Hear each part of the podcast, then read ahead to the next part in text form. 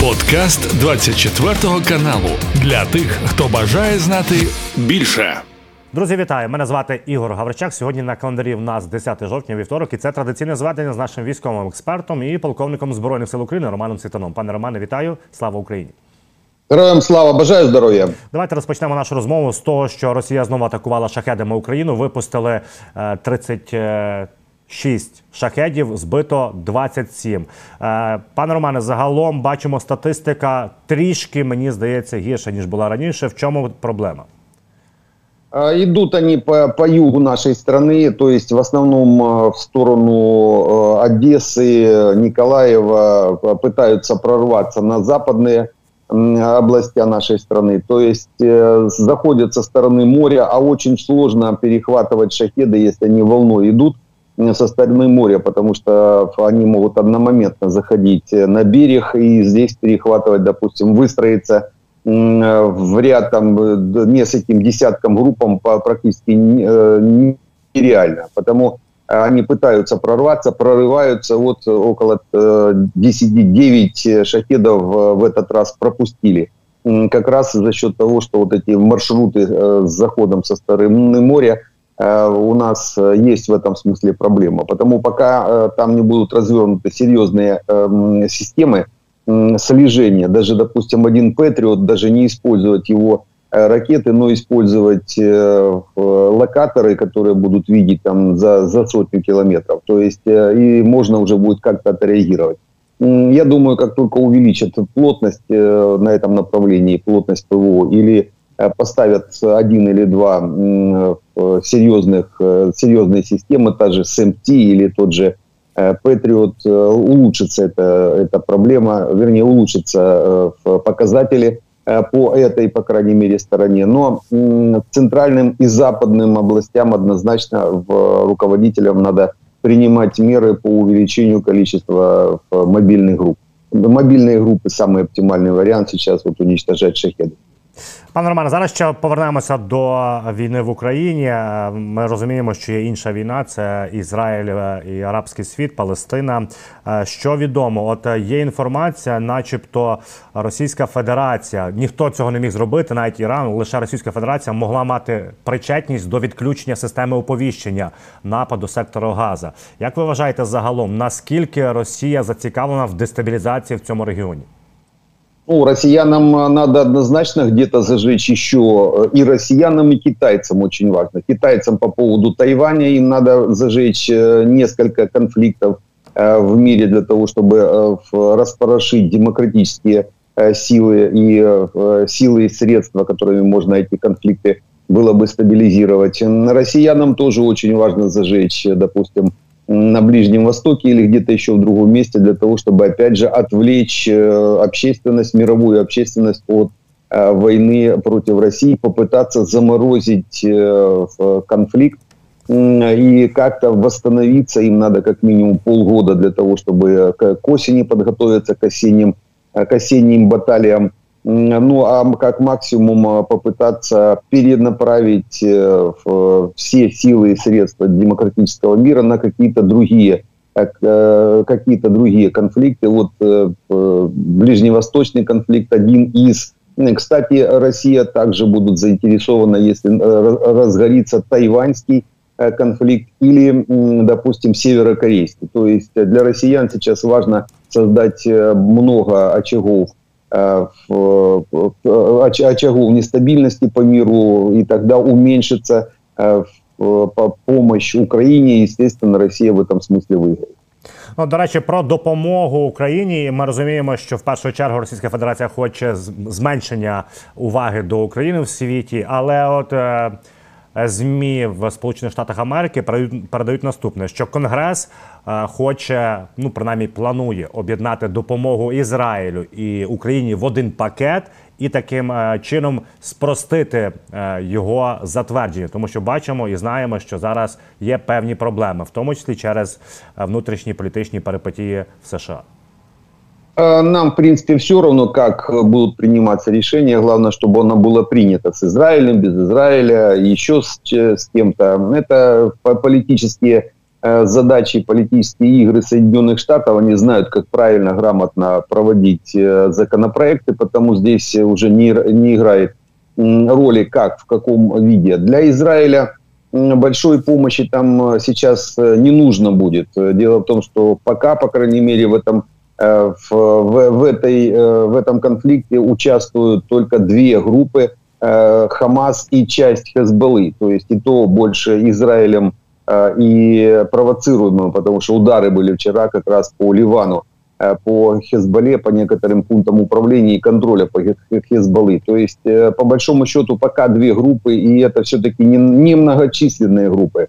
Дело в том, что Хамас, ну, основная, основная часть боевиков до 10 тысяч, до 10 Э, в максимальное, то есть максимальное количество до 40, но опять же это не активных, то есть это приверженцев Хамаса, но до 40 тысяч. А боевиков заходило в Израиль от 1 до 2 тысяч всего лишь. А при э, армии Израиля в 130 тысяч плюс резервисты около 300 тысяч. То есть по большому счету несоизмеримые э, соотношения, тем более у Израиля достаточно своего количества Э, вооружений, потому, э, так сказать, американская в этом смысле помощь, которая шла в нашу сторону, им не сильно-то и нужна будет, потому что они вопрос по Хамасу сейчас очень жестко будут решать.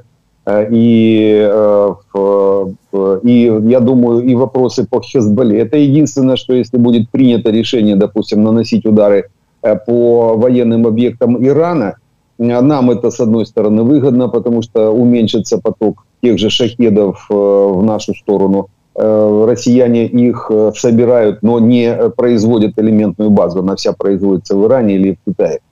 Потому если будет нанесен удар, опять же, по объектам в Иране, по военным объектам, но опять это немного небольшое, небольшое количество ракет, тем более такого уровня, которые нам не поставляются. Потому никаких проблем а, даже в пакетном голосовании для нас не будет. Я даже больше скажу, мы, может, еще и больше с этого получим. Ну, то есть, может быть, э, расширенная помощь, а в конце концов, она будет и в нашу сторону перенаправлена. А якщо говорити про тимчасово окупований Крим, пане Романе, інститут вивчення війни, ми його регулярно згадуємо. Його аналітики зробили такий спеціальний огляд, не щоденне зведення, не щоденне оцінювання, а великий е, розкритий звіт. І що вони кажуть, що насправді про те, що ми з вами вчора згадували, е, атаки збройних сил України по тимчасово окупованому Криму мають набагато глибший характер ніж здається на перший погляд, тому що вдалося нейтралізувати величезну кількість намагань Росії, і от навіть згадується та в серпні, вересні ми їм ліквідовували установки. Е, С 400 в Криму і відповідно вони кажуть, що е, питання Криму цілком може бути вирішене ну не найближчим часом, але воно на порядку денному. А, по Крыму мы действительно э, подошли креативно, исходя из тех, э, ну, из той информации, которая уже есть. А Причем до такой степени креативно, что те, те комплексы, которые должны были перехватывать ракеты, от этих же ракеты пострадали. То есть э, подход к уничтожению С-400 был проведен грамотный, правильный, и в конце концов они их потеряли. Сейчас допустим, э, разворачивать новые комплексы для того, чтобы потерять, э, россияне, естественно, не будут. То есть они сейчас пытаются как-то другими методами перекрываться, то есть другими э, ЗРК, э, даже вплоть до того, что э, уменьшают плотность ПВО, по крайней мере, по западному берегу, подтягивая его весь на, на восточный, увеличивая там, прикрывая Керченский мост, потому что единственная магистраль на данный момент такая прямая э, из России э, для подпитки э, российских войск в Крыму. То есть увеличивают на востоке и уменьшают на западе, на западе Крыма. И вот этим сейчас можем мы тоже попользоваться. Но только последнее время, вот где-то неделю, как минимум, не слышно о серьезных атаках по западному побережью. Идут атаки по северу Крыма. Э, район э, Джанкой, это большой э, военный хаб, мы уже с вами об этом говорили, то есть пытаются наши войска туда достать. Там достаточно большое количество техники, боеприпасов, они как раз такая система перегрузки, распределения на в три стороны, там три ветки расходятся от Джанкоя. Э, подпитывается э, Севастополь, подпитывается э, Херсонское направление и Мелитопольское направление. Как раз все это концентрируется в районе Джанкоя. Потому такая жирная цель для уничтожения. Этим занимаются сейчас наши войска с помощью дальних средств поражения. Так, от продемонструємо на карті, так аби наші глядачі не забували. Це от є сухопутний через Джанко і хаб. Справді, ну і е, пане Романе, головне управління розвідки е, повідомило, що справді був прильот 7 е, жовтня в Джанкой і є серйозні жертви в росіян. Але далі уточнюють і будуть повідомляти. Пане Романе, якщо говорити по фронту, в нас є тактичного характеру просування біля е, Вербове і Новопрокопівка. Ну ми прекрасно розуміємо, що потужних. Е, Змін по фронту не може бути, тому що дуже багато все заміновано і резерви росіяни підкинули. Як ви вважаєте, чи вдасться їм втримати е, наступ на Токмак до зими? Здесь главная у нас задача сейчас в осенне-зимний период держать под оперативным контролем, а лучше пересечь сухопутный коридор. Это может быть и не Токмак, это может быть движение восточнее Токмака, но главное перерезать железную дорогу на Токмак с Черниговки, перерезать э, трассу с Бердянска на Токмак э, и э, до, достать до трассы с Мелитополя на Токмак хотя бы э, с, э, с помощью средств поражения дальних общее направление, э, если брать, допустим, Свербового, это общее направление где-то на Приморск, вот между Бердянском и Мелитополем. Приморск, вот, вот оптимально, да, вот где-то вот, вот так двигаться, и выполнится задача как раз по пересечению сухопутного коридора. Причем э, можем не доходить до Азовского побережья, просто дойти до дальностей э, в работы армейской артиллерии до трассы Бердянск-Мелитополь для того, чтобы доставать. И, в принципе, уже задача будет выполнена. Это можно сделать в этом году однозначно. А то дальше уже само движение будет зависеть от количества сил, средств, которые будут придано, придано для выполнения этого, этой задачи. Э, сейчас есть положительно каждый день э, в, районе Вербового, в районе Новопрокоповки э, наши войска подвигаются на сотни метров. Хотелось бы на километры, но это сейчас идет зачистка и подготовка плацдарма. Э, от, э, для, для дальнейшего движения. Расширение плацдарма – это очень важно. Почему двигаемся на вербовое, подрезая российский э, фланг, восточный фланг. Там вот видно вот это э, вклинение российское уже надо будет связать. То есть весь, э, я думаю, в ближайшее время боевые действия как раз начнутся. Да, вот э, над, работать будем над правым флангом, ну и, естественно, над левым Э, флангом районного Прокоповки, западнее как раз. И вот опять же видно вот это вклинение, наше уже вклинение э, в российскую, э, из-под Работина, да, вот это идем уже западнее Новопрокоповки, для того, чтобы расширить фланг для ввода основных сил. Это, эта задача, она может выполняться в любую погоду, то есть выполняется в основном штурмовыми группами нашими, Э, штурмовых бригад э, с поддержкой техники. Но техника э, в режиме огневой поддержки работает в основном с тыла, то есть поддерживая наступающие войска. Потому, еще раз повторюсь, движение в сторону Азовского побережья будем топтать топтать это направление, причем именно, именно топтать ногами, потому что работать придется без авиации, работать придется с помощью штурмовых групп.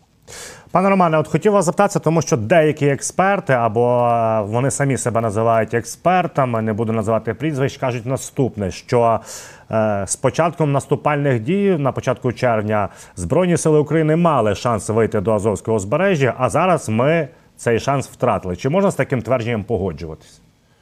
Ну, мы имели не только в этом году, мы и в прошлом году у нас был шанс выйти на Азовское побережье, когда было готово операция выхода из-под Орехова в сторону Мелитополя в прошлом году, и потом было принято решение, я так понимаю, э, исходя из той информации, которую давал Генштаб, и Залужный в том числе, то есть убедили нас э, наши союзники о том, что при, после проигрыша операции на э, симуляторах, после того, как ее проиграли, посмотрели, то там было всего лишь 80% успеха предположительного, по крайней мере, в, это, в этой операции, потому пошли по пути стопроцентного, вышли на Купенск, это в прошлом году. У нас было очень много, ну, как минимум три таких э, возможностей выйти на Азовское побережье, ну, с, или, по крайней мере, начать успешное движение. В прошлом году э, летом, в прошлом году осенью, когда россияне уходили с правого на левый берег, это была такая серьезная перетурбация – Но опять же, нас в прошлом году остановили наши партнеры, остановил полностью финансирование после G20. Неоднократно уже об этом говорили. Просто остановили, чтобы мы не пошли на плечах отступающего противника, не форсировали Днепр и не двинулись в сторону Крыма, в сторону того же Азовского. То есть и в этом году была такая возможность, опять же, э, в недостаточное количество сил, средств. Все, что обещали, э, только сейчас подходит.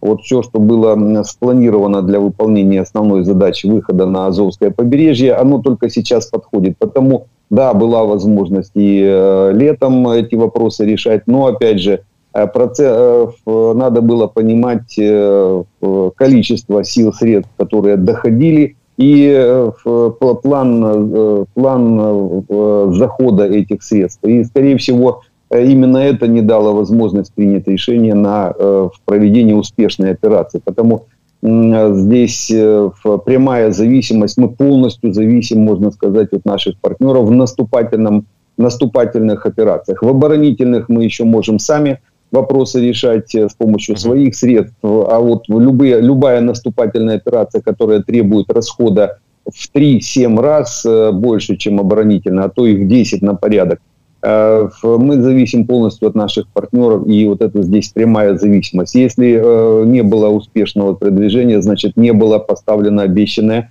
и распланированное военное имущество. Потому здесь, как сказать, Э, то, что было, это было не наша в этом смысле вина, а то, что мы э, лишились такого возможности. Нет, конечно, мы можем двигаться. И сейчас видно э, решение командования правильное, грамотное на данном этапе. Можно сказать, заморозить в режиме наступательных действий весь фронт, оставить одно направление, а это как по писанному после Э, проведенных лекций в, в Академии. То есть после того, как э, разворачивается наступательная операция, несколько направлений, по нескольким направлениям выбирается одно перспективное, и э, туда э, втягиваются все резервы для того, чтобы его развивать. Вот мы видим развитие именно этого направления. Дальше мы можем двигаться вне зависимости от погоды, кто бы что ни говорил, потому что у нас движение идет не в привычном э, для понимания в этом тысячелетии механизме, то есть без авиации, без поддержки основной, то есть за счет только пехотных частей, мотопехоты, за, за счет штурмовых групп медленное продвижение, вопросов нет, оно действительно будет медленное, но медленное, но уверенное. То есть понимание процессов есть, подход сил, средств тоже понятен, вот уже до, до, подходят последние, ну, крайние, по крайней мере, те э, обещанные партии, они видны. А фронт переходит в такой спящий режим, по, и, и, э, за исключением некоторых э, двух, по крайней мере, сейчас позиций. Одна позиция у нас в районе Бахмута. Мы там будем работать по уничтожению россиян, будем поддавливать этот бахмутский гарнизон для того, чтобы э, ну, основная задача это их там уничтожить. Ну а если они уйдут, а могут уйти, могут принять решение на отход такой массовый до попасный, тогда, значит, надо будет э, занимать новые позиции. И россияне будут пытаться, вот как э, сегодняшней ночи, уже несколько часов подряд идут обстрелы артиллерийские, авиационные, РСЗО работает по Авдеевке. Они сейчас массово э, смешивают Авдеевку с землей, пытаются выбить наши войска. То есть сейчас будет война логист, так называемая. Э, в преддверии наступления дождей э, будут работать только те направления, где будут хорошие логистические цепочки поставки э, боеприпасов, причем по дорогам с твердым покрытием, либо по железке. Вот россияне могут поставлять боеприпасы в Донецк, потому из Донецка сейчас уже несколько часов идет артиллерийский обстрел Авдеевки, причем довольно-таки мощный, серьезный. Наверное, за последние полтора года такого обстрела нет. То есть они сейчас э, пытаются э, раскатать Авдеевку примерно так же само, как раскатали в свое время и Бахмут. Наши ребята держатся, естественно, работают в обратную сторону. Обстрелы россияне обстреливают из, э, жилых, из жилых районов Донецка. Из жилых районов Донецка идет мощнейший обстрел Авдеевки – а мы э, работаем точечно, то есть э, у нас есть высоко высокоточное оружие, которое в режиме контрбатарейной борьбы пытается погасить эти огневые точки россиян.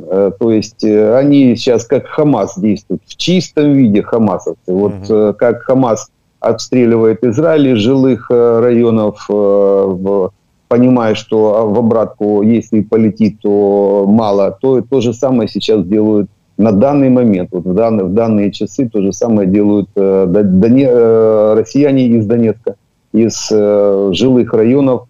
Э, там стекла вылетают, э, когда бьют из дворов э, по Авдіївці, і от прикриваються мирним населенням. Пане Романе, як очікувати розгортання подальших подій навколо Авдіївки і Донецька? Як ви вважаєте, це це от є ну не разова, а така от потуга російської армії? Чи вони все ж таки сконцентрують свої війська на сході і будуть намагатися продавлювати Авдіївку? Нагадаю глядачам, що 9 років саме Авдіївка окопувалась і будувала захисні споруди. Это как раз перевод э, в зимний режим э, фронта. То есть работать по фронту можно только там, повторюсь еще, где есть дороги с твердым покрытием и за счет э, плечей поставки а, а, основных Э, основных плечей э, на 100% прогнозируемых. Потому россияне будут работать как раз в районе Донецка. У них э, поставки в Донецк, там очень много. Ну, это агломерация Донецко-Макеевская. Там любая дорога, это дорога с твердым покрытием. Естественно, дожди не будут влиять, потому россияне сосредоточатся на Авдеевке, на Маринке, обстреливая их из города, из Донецка. Ну, а мы будем из-за этой же самой причины Э, работать в основном вот по направлению в сторону э, Мелитополя. У нас э, подвоз боеприпасов за счет хороших ракадных дорог между Запорожским регионом и Донецким, они сложились в течение там, десятков лет, полусотни лет как минимум. В Донецкий, Запорожский регион, Криворожский регион связывался между собой дорогами. В одну сторону везли уголь, в другую кокс, в третью – вернее, обратно э, руду, э, концентрат, э, металл. То есть вот эти дороги, там с десяток дорог до линии фронта между Запорожьем и Донецком, они сейчас работают в качестве ракадных дорог.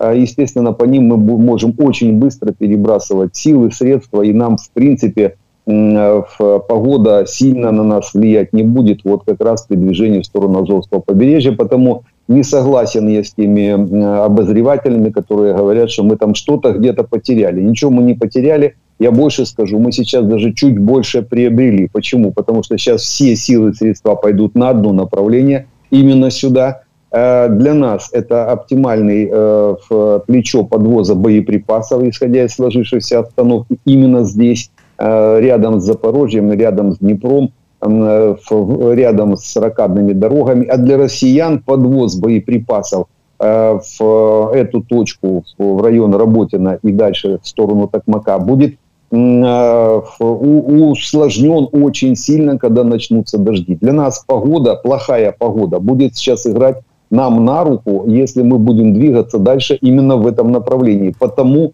и Залужный, ну, человек мудрый в этом смысле, он правильно, грамотно поступил, принял решение продолжать наступательные действия в, в начале и продолжении осенне-зимнего периода. Погода сейчас срежет россиян, но у них будет возможность работать с Донецка.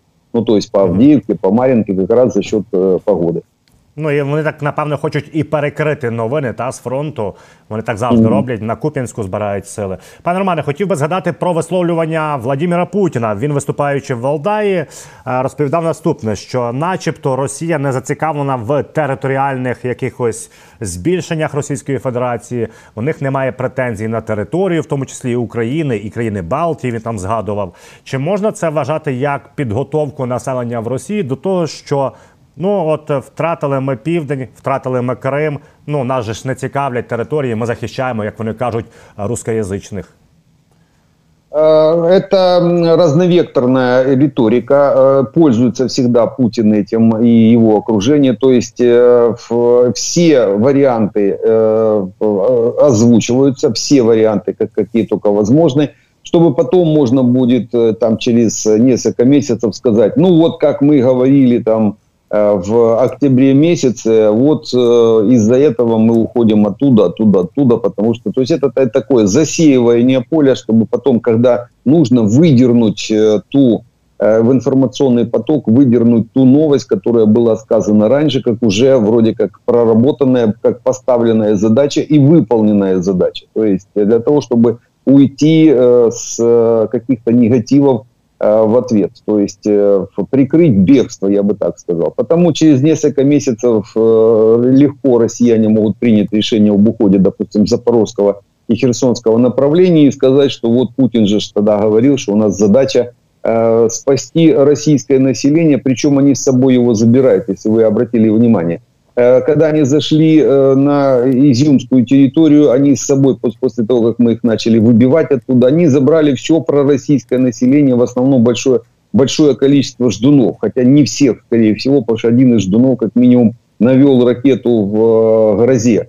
На сельчан на своих. А, то есть не всех забрали. Та же самая картина была и на правом берегу Херсонской области. Когда они оттуда уходили, они с собой забрали всех пророссийско настроенных таких ждунов. Это называется отсосали э, как э, пылесосом э, пророссийское э, население и выплюнули его куда-то за Урал, где-то они там сейчас болтаются. Детей только наших э, украинских забрали с собой. Вот это, вот эта проблема, возвращать надо. То есть, по большому счету, он может также сказать, мы из Запорожской и Херсонской областей полностью э, спасли все э, пророссийско настроенное население, которое бы э, которые бы пожарили на шашлыки страшные националисты украинские, а так мы его спасли, вот мы великие герои. Ну вот как раз для этого Путин может, так сказать, сейчас эту риторику включать. Не факт, конечно, он ее, что он ее разовьет, но тем не менее он себе оставляет такую приоткрытую дверь, не, не закрывая, не захлопывая за, за, за собой э, какие-то ходы. Е, пане Романе, от власне також е, НАТО відбулось засідання. Та і там Зеленський виступав, і прем'єр-міністр, прем'єр-міністерка Данії е, згадала про НАТО в НАТО, виступаючи, що не ніяк не потрібно зменшити допомогу Україні. Загалом така риторика була послідовна на цьому на цій зустрічі. Як ви вважаєте, в північно-атлантичному альянсі усвідомлюють, що здавати або, хоча б послаблювати допомогу Україні є в першу чергу невигідно самому альянсу? Это уже понимание пришло, наверное, уже второй год оно есть, и потому мы получаем все большее и большее количество боеприпасов, помощи с европейской и штатовской в том числе. Это понимание есть, оно уже не изменится. То есть, если бы его не было, мы бы не получали новейшее оборудование, нас бы не обучали на своих полигонах инструктора европейские. Ну, то есть э, это уже вопрос решен. Э, единственное, что нужно просто увеличение, увеличение э, ассигнований, увеличение количества боеприпасов, новой номенклатуры. А здесь не все зависит от европейцев, здесь еще и очень много, даже, наверное, основное все-таки зависит от американцев. А там свои уже начались предвыборные баталии. Потому европейцы в этом смысле, Евросоюз, э, натовская структура, она нас поддерживает и иногда поднимает эту риторику специально для того, чтобы дать возможность э, проукраинско настроенному американскому политикуму принимать решения намного проще или, по крайней мере, его использовать, эту риторику европейскую для принятия решений и, и проталкивания помощи Э, Украине. Потому это такие положительные моменты, которые можно отмечать, но они уже, они уже можно сказать, рядовые. То есть э, другой риторики уже не будет. Пане Роман, на завершення хочу згадати про малюка і службу безпеки України, тому що так виглядає, що Василь Малюк і його відомство взялися за московський патріархат. Е, згідно з пропозиціями Служби безпеки України, релігійні організації можуть бути ліквідовані, якщо їхні представники вчинили злочинні за статтями про пропаганду війни, тероризм, розв'язування та ведення війни. Як ви вважаєте, це є серйозний крок до того, аби повністю ліквідувати цю агентурну сітку Кремля? Э, нам надо еще больше шаг делать. Нам надо э, депортировать э, и пропустить через сито. Может быть, как раз Малюк этом тоже может помочь. Э, пропустить через сито всех заехавших с 2004 года э, россиян э, в Украину. Причем как раз вот эти заехавшие тогда, а потом получившие украинское гражданство россияне с 2004 года. Не все, конечно, но больш... не, не, ну, основные агенты Кремля, которые заезжали тысячи человек, тысячи, если не десятки тысяч, причем они рассредоточились, имея возможность финансовую, скорее всего, финансовую подушку ФСБшную, они э, зашли в большинство органов управления, они до сих Украины э, зашли в бизнес-круги, э, скупили очень много э, наших предприятий, некоторые перепродали, некоторые просто уничтожили, как залк Запорожский алюминиевый комбинат. То есть и, и они до сих пор у нас находятся. Помимо московского патриархата, церкви МПшки этой, есть еще много, за, за что надо взяться. Но с чего-то надо начинать. Вот как раз э, церковь Московского патриархата это такой яр, ярый рассадник э, агентов КГБ, я еще скажу так, оттуда, не ФСБ, еще КГБшные агенты, которые не только по умам украинцев и пророссийско настроенных украинцев ездят, а еще и помогают, непосредственно помогают агрессии россиянам. Потому надо Малюка в этом Смолюк или кто-то там еще, кто еще занимается этим вопросом. Надо всю эту тему поддерживать, запрещать эту церковь как э, чуть ли не террористическую или помогающую терроризму, российскому терроризму, российскому геноциду украинского народа. То есть здесь надо не просто ее там на ноль умножить, их надо судить, э, причем там чуть ли не Э, каждого прогонять через серьезные сита, и не только московский патриархат, а в всю заехавшую с 2004 года агентуру российскую. Ее очень много. Малюка вообще можно было э, перебрасывать на Министерство внутренних дел, допустим, министром МВД и запускать общую систему фильтрации, потому что СБУ все-таки малочисленная в этом смысле организация. МВД в 10 раз больше СБУ, в этом смысле и вот уже тогда можно было и, и МВД почистить, и э, начать э, про, про, зачищать от российской агентуры э, в все силовые ведомства, и включая в том числе и гражданское общество, вот как раз политикум, так это точно. У нас до сих пор ОПЗЖ руководит э, Украиной через парламент, заседая в парламенте и заседая во всех областных советах. А ПЗЖ – это реинкарнация партии регионов, а это вообще выходцы э, из России, российская пятая колонна. Потому здесь надо такое серьезное сито. Ну, начало это, конечно, надо поддерживать просто такого рода э, действия везде, где только можно. Там через Верховную Раду, может быть, информационным потоком. Э, потому даст Бог у Малюка это получится. Пане Романе, дякую за це зведення. Це був подкаст для тих, хто бажає знати більше. Підписуйся на 24 канал у Spotify, Apple Podcast і Google Podcast.